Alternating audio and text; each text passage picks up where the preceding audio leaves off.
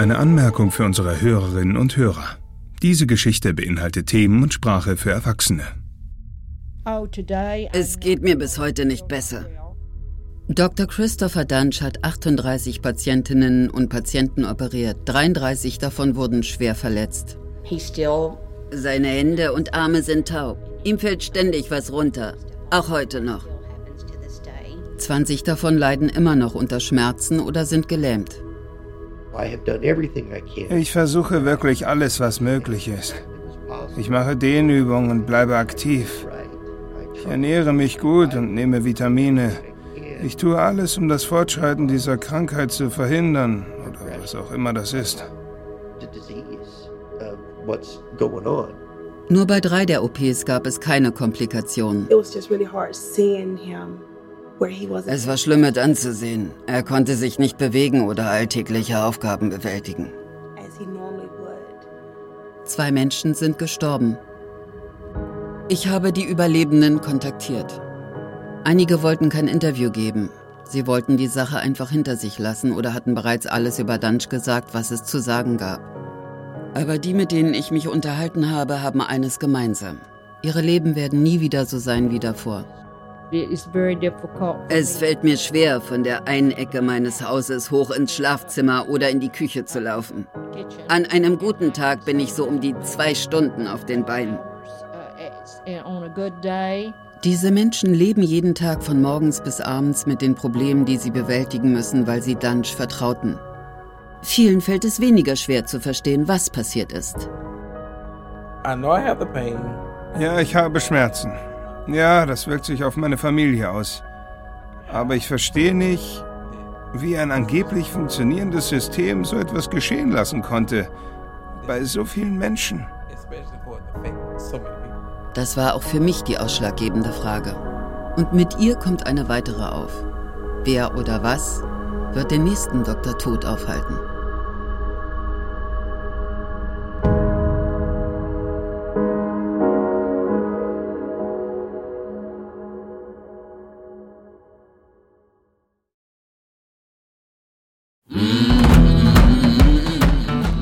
Mein Name ist Daniela Tour und das ist Doktor Tod.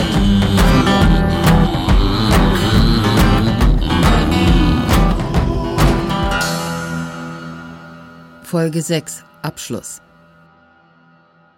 Christopher Duntsch kam am einundzwanzigsten Juli zweitausendfünfzehn ins Dallas County Gefängnis. Die Anklage: Schädigung einer Seniorin und schwere Körperverletzung. Hallo? Ich versuche schon ewig, dich zu erreichen. Drei Tage später telefonierte er mit seinem Vater. Oh, ich war unten mit deiner Mutter. Ich hab's auch unten probiert. Tut mir leid. Das Gericht hat sich auf eine Kaution von sechshunderttausend Dollar geeinigt. hunderttausend Dollar mehr als die Mindestsumme bei Mord. Duntsch wollte den Betrag runterhandeln, um vor dem Verfahren nochmal auf freien Fuß zu kommen. Ich sitze wegen der Kaution auf glühenden Kohlen. Lange Rede, kurzer Sinn.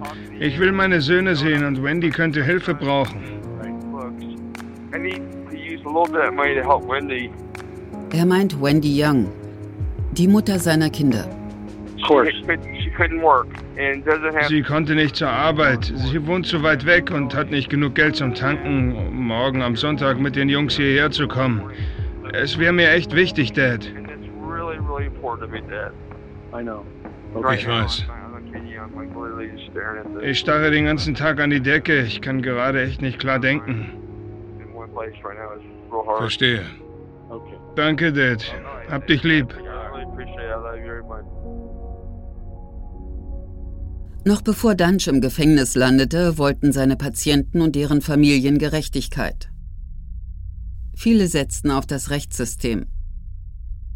Aber trotz der schlimmen Dinge, die ihnen angetan worden waren und die eindeutig die Schuld des Chirurgen waren, hatten einige Probleme, überhaupt einen Anwalt zu finden.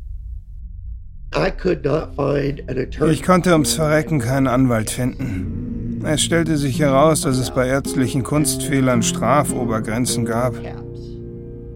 Deshalb wollen viele Anwälte in Texas ihre Zeit und Energie nicht mit so einer Klage verschwenden.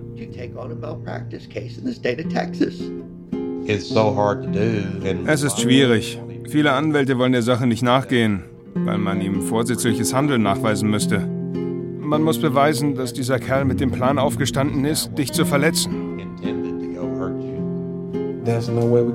Es war unmöglich, das Verfahren zu gewinnen. Es war einfach unmöglich zu gewinnen. Das gerade waren Barry Morglove, Jeff Glidewell und Philip Mayfield.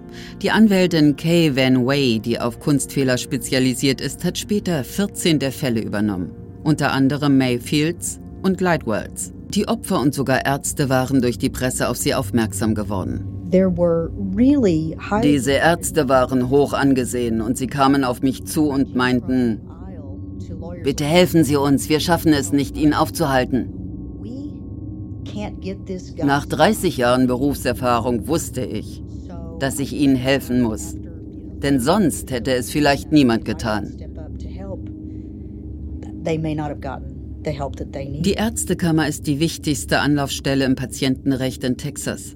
Aber es sollte noch andere Möglichkeiten geben. Man sollte einen Arzt einfach verklagen können. Aber das ist größtenteils wegen Gesetzesänderungen nur in seltenen Fällen möglich. Bevor zweitausenddrei einige wichtige Reformen eingeführt wurden, drohte Texas eine ernste Krise. Das war der ehemalige Gouverneur von Texas, Rick Perry. Arbeitgeber und Ärzte waren eine leichte Zielscheibe für belanglose Anzeigen. Alles auf eine Karte setzen und auf eine wohlgesonnene Jury pochen. Die Bilanzen waren unberechenbar und trieben die Versicherungssummen für Ärzte in die Höhe. Diese, Zitat Perry, wichtigen Reformen beinhalteten eine Strafobergrenze von zweihundertfünfzigtausend Dollar für Schäden, die Schmerz und Leid verursacht haben. Das war somit die Maximalstrafe, die man bekommen konnte, egal wie schlimm der entstandene nicht wirtschaftliche, sondern körperliche Schaden war. Der Staat versprach sich von dem Gesetz, dass mehr angesehene Ärztinnen und Ärzte nach Texas umsiedelten. Die Kosten im Gesundheitswesen und die Versicherungsbeiträge würden sinken, denn es gab ja keinen Grund mehr für Defensivmedizin. Heute existieren in mehr als dreißig Bundesstaaten der U S A ähnliche Gesetze. Um herauszufinden, ob die texanischen Bürgerinnen und Bürger von den Gesetzen profitiert haben, habe ich mich mit einem Juraprofessor der University of Texas in Austin getroffen, der diese Auswirkungen analysiert hat. Charles Silver hat mir ein Diagramm gezeigt, das die Zahl an Ärzten pro hunderttausend Einwohner über die Jahre hinweg veranschaulichte.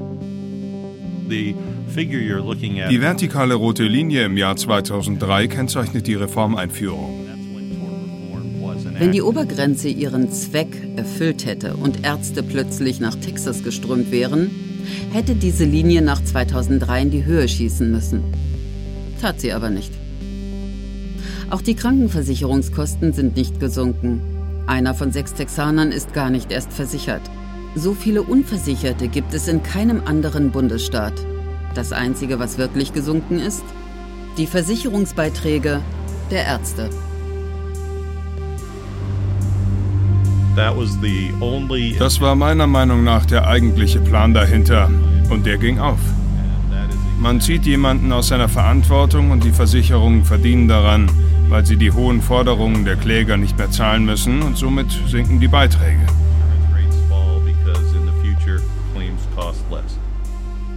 Obwohl die Einwohnerzahl von Texas gestiegen ist, kommt es mittlerweile zu weniger Strafzahlungen im Jahr. In dem Jahr, in dem das neue Gesetz in Kraft trat, hatte es noch eintausenddreihundert Strafzahlungen wegen Kunstfehlern gegeben. Im Jahr zweitausendsiebzehn wurde nur noch in sechshundert Fällen tatsächlich Geld ausgezahlt. Weil die Obergrenzen bei der Strafzahlung nur im Fall von Schmerz und Leid und nicht im Fall von finanziellem Schaden gelten, sind die wirtschaftlich schwächeren Mitglieder der Gesellschaft am verwundbarsten. Babys, Kinder, pflegebedürftige, nicht berufstätige Eltern. Aber auch Menschen wie Barry Morglove, der nicht nachweisen kann, dass er durch seine Verletzungen arbeitsunfähig ist. Mit Mike Lyons hatte Morglove endlich einen Anwalt gefunden. Den Fall wollte zunächst niemand übernehmen, da er sich nicht rentierte.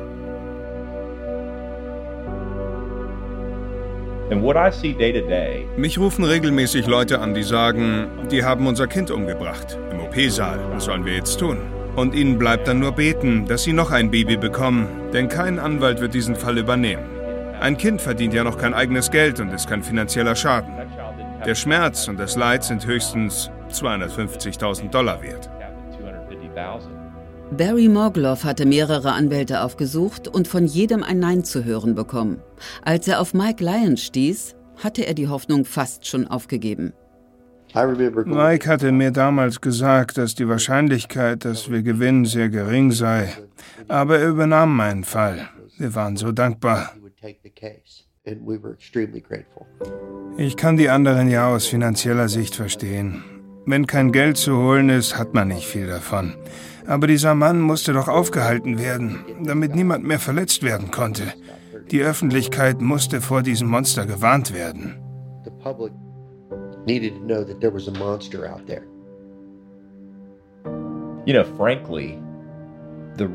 Der Grund dafür, dass diese Sache dann doch noch so glimpflich ausging, waren Ärzte mit Zivilcourage, die die Sache in die Hand nahmen. Sonst würde er womöglich immer noch operieren. He may still be practicing.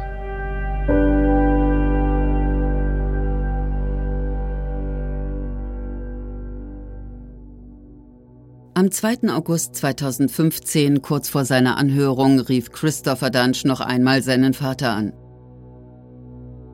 Er wollte noch vor dem Prozess freikommen. Ich werde morgen noch mal mit meinen Anwälten darüber sprechen, wie ich hier irgendwie rauskommen kann. Es steht einfach so viel auf dem Spiel. Was da alles gerade so abgeht, um einige wichtige Angelegenheiten kann ich mich nicht von hier drinnen aus kümmern. Draußen ging das besser.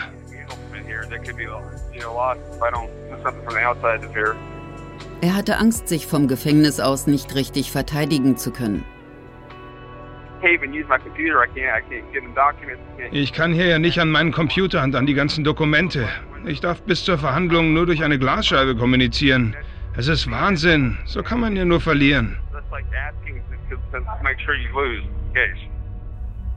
Duntsch hatte seine Hoffnung, eines Tages wieder als Chirurg zu arbeiten, trotz allem noch nicht aufgegeben. Einer der Gründe, warum ich das hier alles durchstehe, ist, dass ich meine Approbation zurückbekommen möchte. Wirklich? Wirklich. Ich will das selbst in die Hand nehmen und das alles zum Positiven wenden. Aber mir sind die Hände gebunden.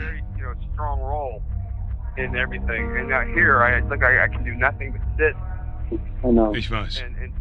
Ich starre die Wand an, während andere meine Zukunft ruinieren. Duntsch hat auch erzählt, wie sehr Wendy ihn unterstützt hat. Sie setzt sich für mich ein und nimmt mich in Schutz, wann immer sie kann. Und wie wichtig es ihm ist, seine Kinder zu sehen. Ich habe meine Jungs gesehen. Toll. Aber die Besuche haben einen faden Beigeschmack. Ja. Er ist traurig. Ich weiß. Er redet nicht mit mir. Beruhig dich. Bei all dem Gerede über seinen Prozess war Duntsch einsam und allein. Anyway. Ja. I'm very sorry, Brian. Es tut mir wirklich leid. Das weißt du ja. Naja, sie ist... Du und sie, ihr seid die Einzigen, die ich noch habe. Ich weiß. Ich habe noch andere, aber niemanden so richtig. Deine Familie steht hinter dir. Aber eigentlich nur du.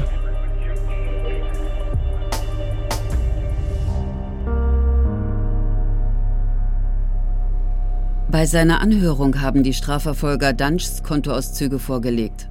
Sein ehemaliger Steuerberater hatte ihm über dreizehntausend Dollar geliehen. Duntsch hat alles innerhalb eines Monats rausgeblasen.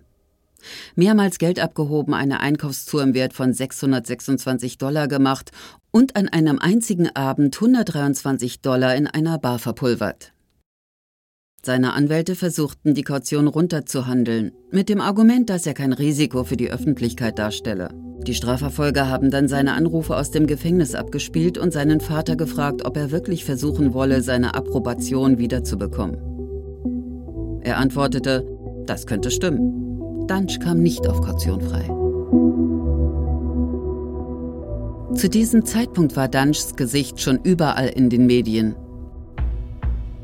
Ein paar Monate vor der Verhandlung landete er auf der Titelseite einer lokalen Klatsch- und Tratsch-Zeitschrift. Die Schlagzeile: Doktor Tod. Der Name blieb hängen.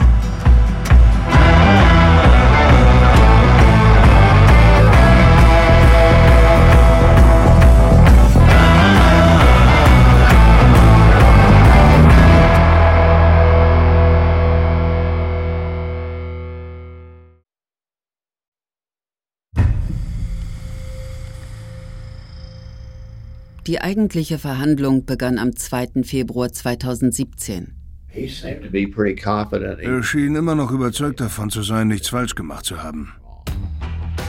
Duntsch hatte mehrere Pflichtverteidiger. Einer davon war Richard Franklin. Er hat ein enormes Selbstbewusstsein ausgestrahlt, selbst in seiner Gefängnismontur. Ich konnte gut nachvollziehen, warum ihm seine Patienten vertraut haben. Mary Effords O P stand im Mittelpunkt des Prozesses. Da sie Seniorin war, beschloss Michelle Shughart, ihren Fall als Grundlage heranzuziehen, da die Schädigung von Senioren in Texas gesondert geahndet wird. Das hätte lebenslänglich für Duntsch bedeuten können. Die anderen Fälle wurden natürlich auch mit einbezogen.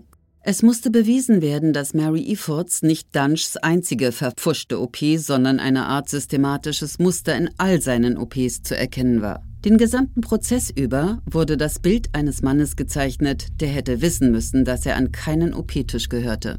Im Endeffekt läuft alles auf die Anzahl der Patienten, die er in kurzer Zeit verletzt hatte, hinaus. Die Schäden waren viel größer und häufiger als die, die ein Arzt für gewöhnlich in seiner gesamten Karriere anrichtet. Und das alles innerhalb von zwei Jahren. Ihm war voll und ganz bewusst, was er da tat. Er wusste, dass er einen Patienten nach dem anderen verletzte. Andere Ärzte, die Ärztekammer und die Kliniken hatten ihn auf die Probleme hingewiesen. Aber es war ihm egal.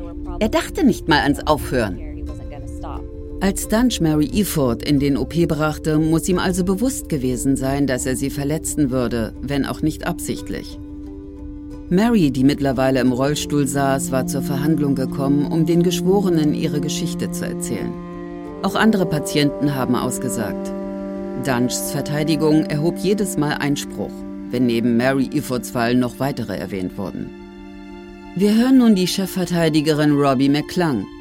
Wir haben damit argumentiert, dass zu viel Beweismaterial nur die Geschworenen überfordern und das Ganze zu emotional werden würde. Die Verhandlung dauerte acht Tage. Jeder der Patienten trat als Zeuge auf und erzählte seine Geschichte bis ins Detail. Die Witwer von Kellie Martin und Floella Brown sagten auch aus, trotz ihrer Trauer.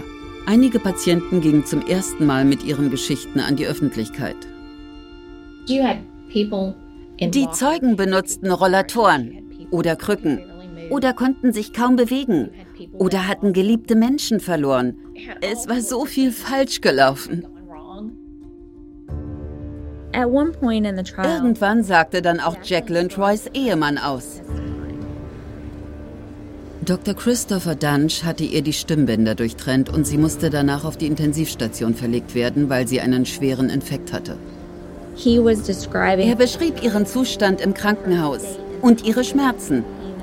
Sie dachten, sie würde sterben. Sie lag ja quasi auch im Sterben, wegen der Infektion und den Verletzungen, an denen Doktor Duntsch schuld war. Ihr Mann musste weinen. Als wir in Richtung Geschworene schauten, weinten vier von ihnen mit. Sie wussten ja nicht, dass Jacqueline überlebt hatte. Denn das ging nicht aus seiner Aussage hervor. Als sie dann in den Gerichtssaal kam, waren alle erleichtert. Es war ihnen anzusehen. Das war auch den Verteidigern aufgefallen, zum Beispiel Robbie McClung. Noch bevor wir überhaupt zu Mary Efford kamen, ging es bereits bergab. Und zwar mit Duntsch. Man sah es ihm an. Er ließ die Schultern immer tiefer hängen. Um eine Entscheidung treffen zu können, mussten die Geschworenen besser über Neurochirurgie informiert werden. Martin Lazar war ihnen ein guter Lehrer und ging die Fehler Duntschs Schritt für Schritt durch. Er faszinierte sie. Er hat ihnen mit einfachen Worten und mit Hilfe von Modellen genau erklärt, was passiert war. Die Geschworenen lehnten sich nach vorne und hingen ihm und Doktor Henderson an den Lippen. Oh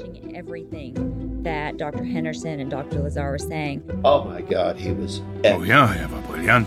Seine Rede war vernichtend. Während Lazars Rede fiel den Verteidigern eine Veränderung an ihrem Klienten auf.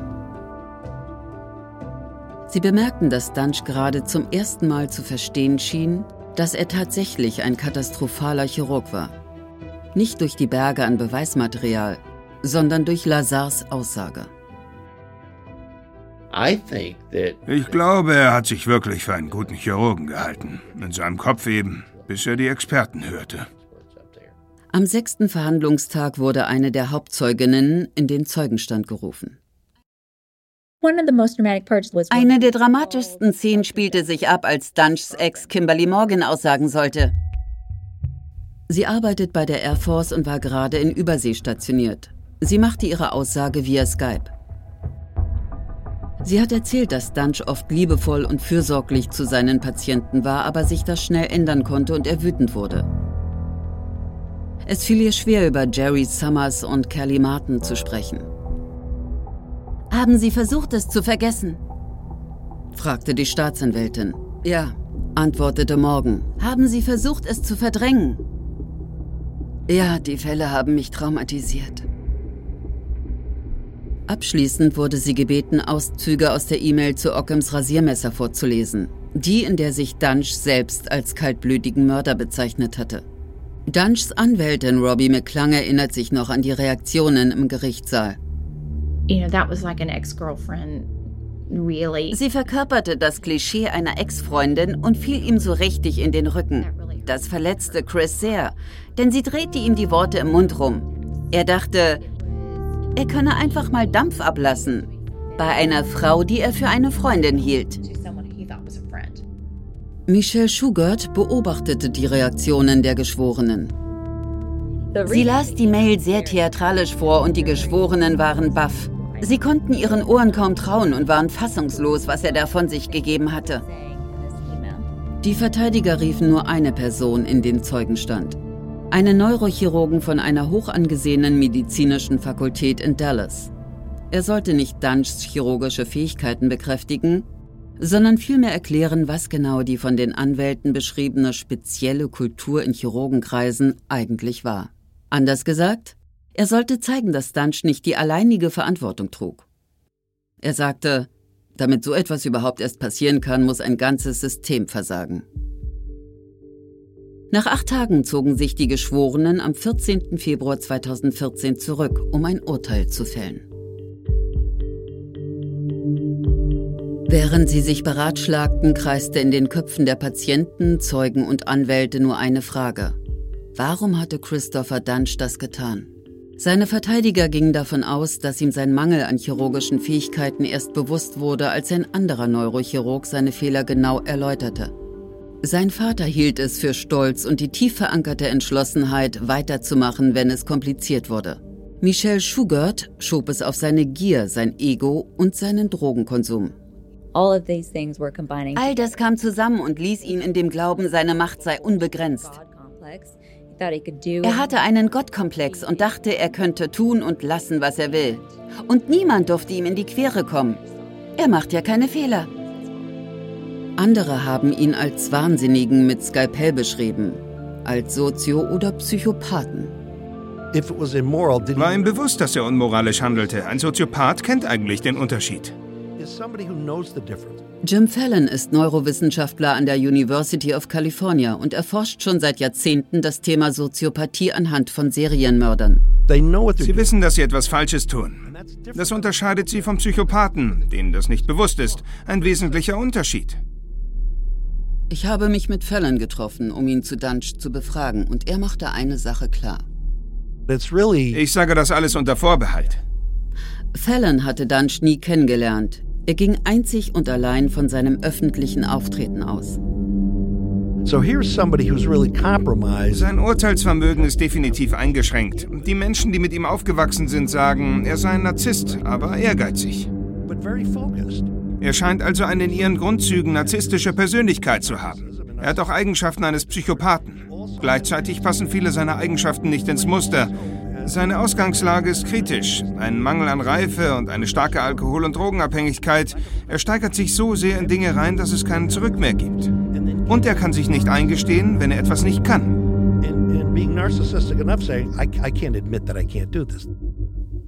Doktor Henderson und Doktor Kirby, die beiden Ärzte, die maßgeblich an Duntschs Verurteilung beteiligt waren, zogen ihre eigenen Schlüsse. Christopher Duntsch ist ein Soziopath. Er tickt nicht wie der Rest von uns. Er ist ein Verbrecher. War ihm bewusst, dass er ein schlechter Chirurg war? Er dachte, er würde sein Bestes geben. Er hielt sich nicht für einen schlechten Chirurgen, sonst hätte er ja aufgehört. Aber er machte weiter und nahm schlimme Folgen in Kauf. Ich denke, er hält sich immer noch für einen guten Chirurgen. Normalerweise stehe ich voll hinter dem Grundsatz im Zweifel für den Angeklagten. Es hätte ja sein können, dass er schlecht ausgebildet war und einfach ein zu großes Ego hatte, weil er so intelligent war. Aber Henderson wurde durch eine ganz bestimmte Sache umgestimmt. Weil ich diese unendlich langen E-Mails von ihm, in denen er sich selbst einen kaltblütigen Mörder genannt hat, gelesen habe. Ich glaube, genau das war er. Die Geschworenen sahen das genauso. Innerhalb von nur vier Stunden hatten sie ihr Urteil gefällt. Und eine Stunde später stand auch das Strafmaß fest.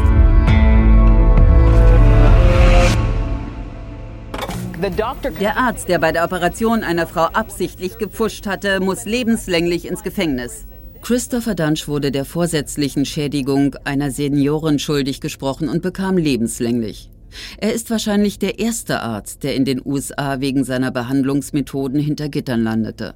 Den Patienten und ihren Angehörigen ist ein Stein vom Herzen gefallen, nachdem ihnen diese Last von den Schultern genommen worden war. Kellie Martins Tochter weinte vor dem Gerichtsgebäude. Ich bin so erleichtert. Meine Mutter kommt trotzdem nie wieder zurück, aber immerhin siegt die Gerechtigkeit. Für alle Familien, für alle Opfer. Michelle Shughart hat sich auf einer Pressekonferenz der Staatsanwaltschaft geäußert. Es war ausschlaggebend, dass es so viele Patienten waren. Wären es nur die ersten paar gewesen, wäre das sicher alles als Kunstfehler abgetan worden. Aber er hat so vielen Patienten geschadet. Er ging systematisch vor. Und das ist kriminell. Wir haben das für die Opfer getan, die so sehr gelitten haben. Die Öffentlichkeit soll wissen, dass sowas nicht toleriert wird. Die stellvertretende Staatsanwältin Stephanie Martin sagte, das Wichtigste ist, dass es ein Präzedenzfall ist. Niemand hat je einen Arzt wegen seiner Fehler am O P-Tisch verklagt. Und wir hier in Dallas County haben es getan. So etwas wie Duntsch hatte es auch noch nie gegeben. Das Gesundheitswesen ist fehlerhaft, aber wir konnten die Sache vor Gericht lösen. Nicht jeder ist mit der Tatsache einverstanden, dass die Justiz darüber entscheidet, ob etwas als Kunstfehler oder absichtliche Körperverletzung zählt. In Medizinerkreisen gab es Widerstand, da unsere Leistungen im O P nun kriminalisiert werden und wir im Gefängnis landen könnten, weil wir Leben retten wollen. Das war Doktor Kirby. Da kann ich nur lachen. So jemanden wie Duntsch hat es noch nie gegeben.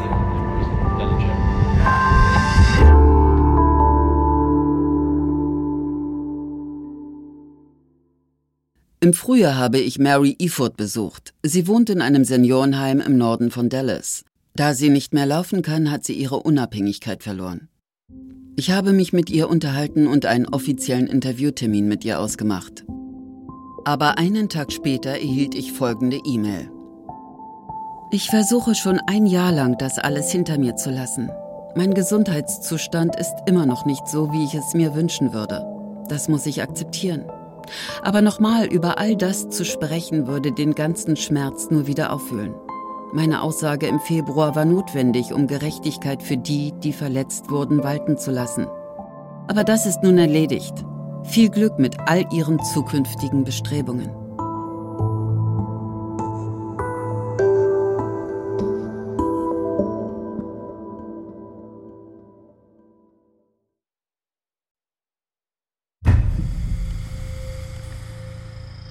Christopher Duntsch war zwar ein Sonderfall, aber wenn man die Geschehnisse als eine Art Stresstest für das Gesundheitssystem betrachtet, hat es jämmerlich versagt.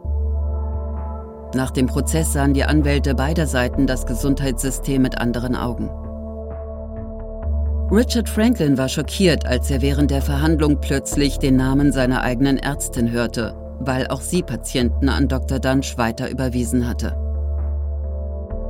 Was haben Sie sich gedacht, als Sie das hörten? Ich war irgendwie irritiert, denn ich habe immer geglaubt, Ärzte würden nur jemanden weiterempfehlen, von dem sie wussten, dass er qualifiziert genug ist, so eine O P durchzuführen und bei dem schon viele O Ps gut verlaufen waren.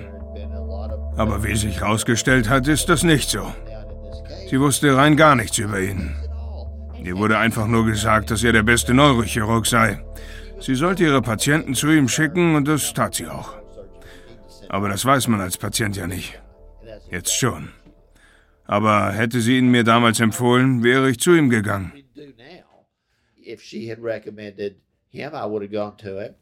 Michelle Shughart. Die Probleme im Gesundheitswesen, die dazu geführt haben, existieren immer noch. Einige Kliniken haben intern neue Regeln.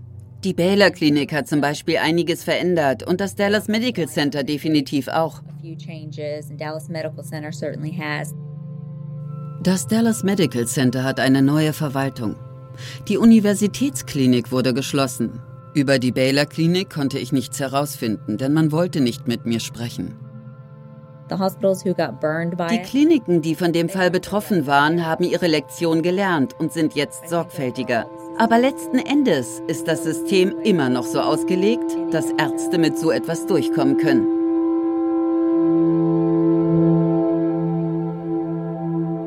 Warum konnte Doktor Duntsch immer weitermachen? Diese Frage hat mich monatelang beschäftigt. Und um ehrlich zu sein, gibt es immer noch keine Antwort. Natürlich wurde er von seiner eigenen Überheblichkeit geblendet. Aber das war nicht das Einzige.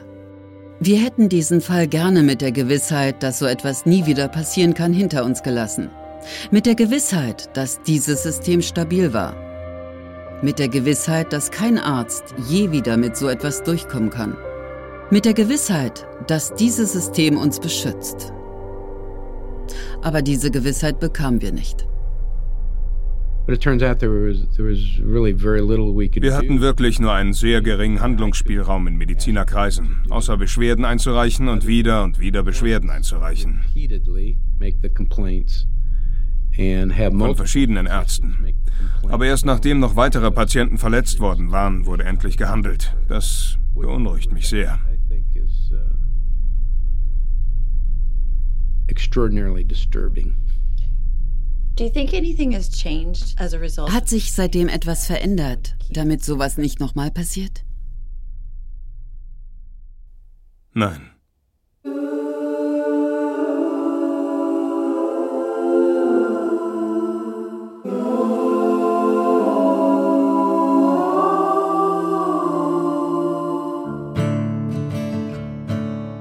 Nach Flugzeugabstürzen wird oft gesagt, dass es nicht die eine große Ursache dafür gibt.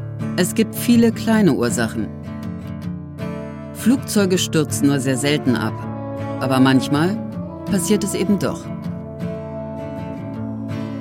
Wir steigen trotzdem noch in Flugzeuge. Wir machen uns kaum Gedanken darüber, ob wir sicher ankommen. Genauso sicher sollten wir uns fühlen, wenn wir ein Krankenhaus betreten. Es gibt keine Gewinner. Wir fanden zwar keine Gewissheit, aber dafür etwas Unerwartetes. Gnade. Barry Morglove sagt zum Beispiel, dieser Mann hat Medizin studiert und seine Familie hat Opfer gebracht, um ihm das zu ermöglichen. Jetzt sitzt er lebenslänglich im Gefängnis. Leute haben ihr Leben verloren. Andere wurden schwer verletzt. Niemand geht als Gewinner aus dieser Sache hervor. Es ist ein Trauerspiel. Dunschs Familie tut mir leid und auch er tut mir leid. Auch wenn er einen großen Teil meines Lebens ruiniert hat. Mein Leben ist heute ein ganz anderes. Aber er tut mir leid. for him. That seems like kind of a remarkable thing. Das ist wirklich bemerkenswert. People think I'm nuts. Die Leute halten mich für bekloppt. Aber ich brauche das für meinen Seelenfrieden. Ich will vergeben, statt ewig Groll zu hegen. Ich muss loslassen. dreiunddreißig Familien müssen mit dem leben, was Christopher Duntsch getan hat. Und mit dem, was andere nicht getan haben. Aber es gab auch Menschen, die nicht tatenlos zugesehen haben. Ärzte, Anwälte, Journalisten, Pfleger, Klinikangestellte und vor allem die Patienten selbst. Und niemand will, dass so etwas wie in Dallas noch einmal geschieht. Christopher Duntsch ist heute in einem Gefängnis in Huntsville, in der Nähe von Houston, untergebracht. Im April wurde er siebenundvierzig Jahre alt. Er will in Berufung gehen und sein Anwalt verweigert eine Stellungnahme. Wenn er damit durchkommt, wird ein neuer Prozess aufgerollt. Wenn es dazu kommen sollte, wird Michelle Shughart gewappnet sein und ihn in fünf Fällen von schwerer Körperverletzung verklagen. Sie wird alles daran setzen, dass dieser Mann den Rest seines Lebens hinter Gittern verbringt.